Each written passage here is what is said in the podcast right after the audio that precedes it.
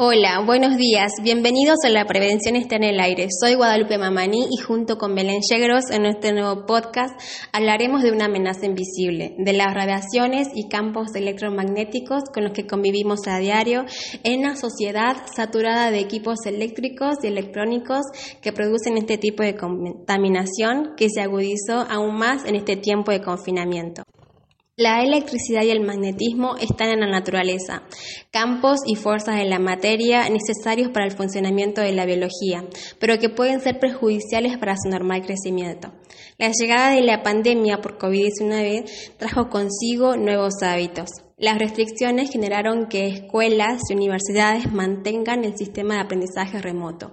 La combinación de estudiantes y educadores realizando home office hizo que se disparara la cantidad de horas de exposición a una pantalla, que a su vez acarrean una serie de consecuencias poco favorables para las mismas y su entorno. La fatiga visual es el primer efecto de exposición prolongada a las pantallas, causada por un exceso de acomodación de los ojos que se centran entre el teclado y la pantalla. Además, también tendemos a acercarnos mucho y eso hace que el ojo deba, deba hacer mucho esfuerzo para ver de cerca. Al mirar de lejos, la vista se relaja, pero al hacerlo de más cerca, toda una serie de músculos internos y externos se contraen para poder enfocar. Esta incomodidad visual es a veces el preludio de una migraña.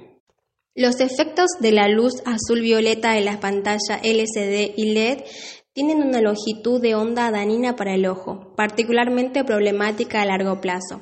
El envejecimiento prematuro de la retina de cristalino pueden alterar los patrones de sueño y conducir al síndrome visual informático, que produce fatiga ocular, ojo seco, picor, dolor de espalda y cuello y visión borrosa. Vivimos rodeados de aparatos eléctricos y electromagnéticos desde celulares hasta microondas. En principio no deben causar daños en la salud, pero algunos expertos sugieren que tomemos algunas recomendaciones muy básicas. Los profesionales del Instituto Oftalmológico del Centro, Edgardo Luis Espina y María de las Mercedes Torres, recomiendan que en medio de tanta fijación visual es conveniente salir a dar una vuelta, acordarse de parpadear, cerrar los ojos e incentivar a los más chicos a hacerlo también. Además, aseguraron que es necesario prestar atención a las luces que iluminan el ambiente, evitando estar oscuras, ya que también juega en contra, estimulando el aumento del daño y alterando las lágrimas. En este punto desaconsejaron utilizar las de venta libre, ya que contienen descongestivos que solo esconden el síntoma y aseguraron que las mismas también son eficaces y aplicables en los más chicos. Por otra parte, agregaron que otro buen recurso es la utilización de filtros para la luz azul de las computadoras y teléfonos celulares, ya que reducen los, estos efectos negativos. Cada 20 minutos de estar con la visión fija en la pantalla, apartar la mirada o cerrar los ojos por 20 segundos. En este último caso, al bajar los párpados, lo ideal sería posicionar la visión como mirando hacia el horizonte, lo que distendería aún más los músculos contraídos. Así, se proporcionaría de un descanso muy gratificante para poder seguir con la actividad que se está realizando. La recomendación para los más grandes, al no estar habituados a fijar los ojos tanto tiempo, es poner al lado del dispositivo que utilicen una imagen de algo que les guste. Puede ser la foto de la familia, por ejemplo.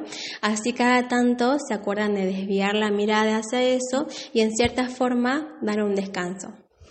También se puede cerrar los ojos y mover el cuello para que se relaje la visión.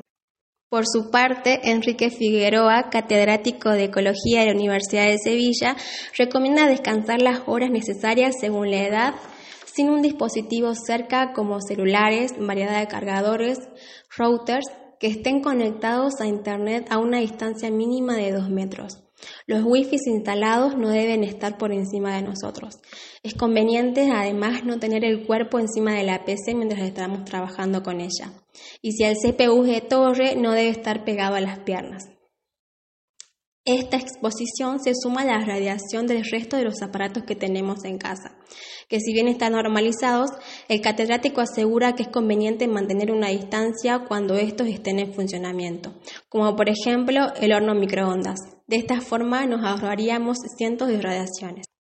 Toda la evolución tecnológica, potenciada aún más por la situación de pandemia, por la que nos toca transitar nos ha empujado a continuar con la educación remota y de emergencia, pero gracias a los consejos de expertos y comunicadores podemos minimizar sus efectos. Esto fue todo por este episodio, muchas gracias y hasta un nuevo podcast.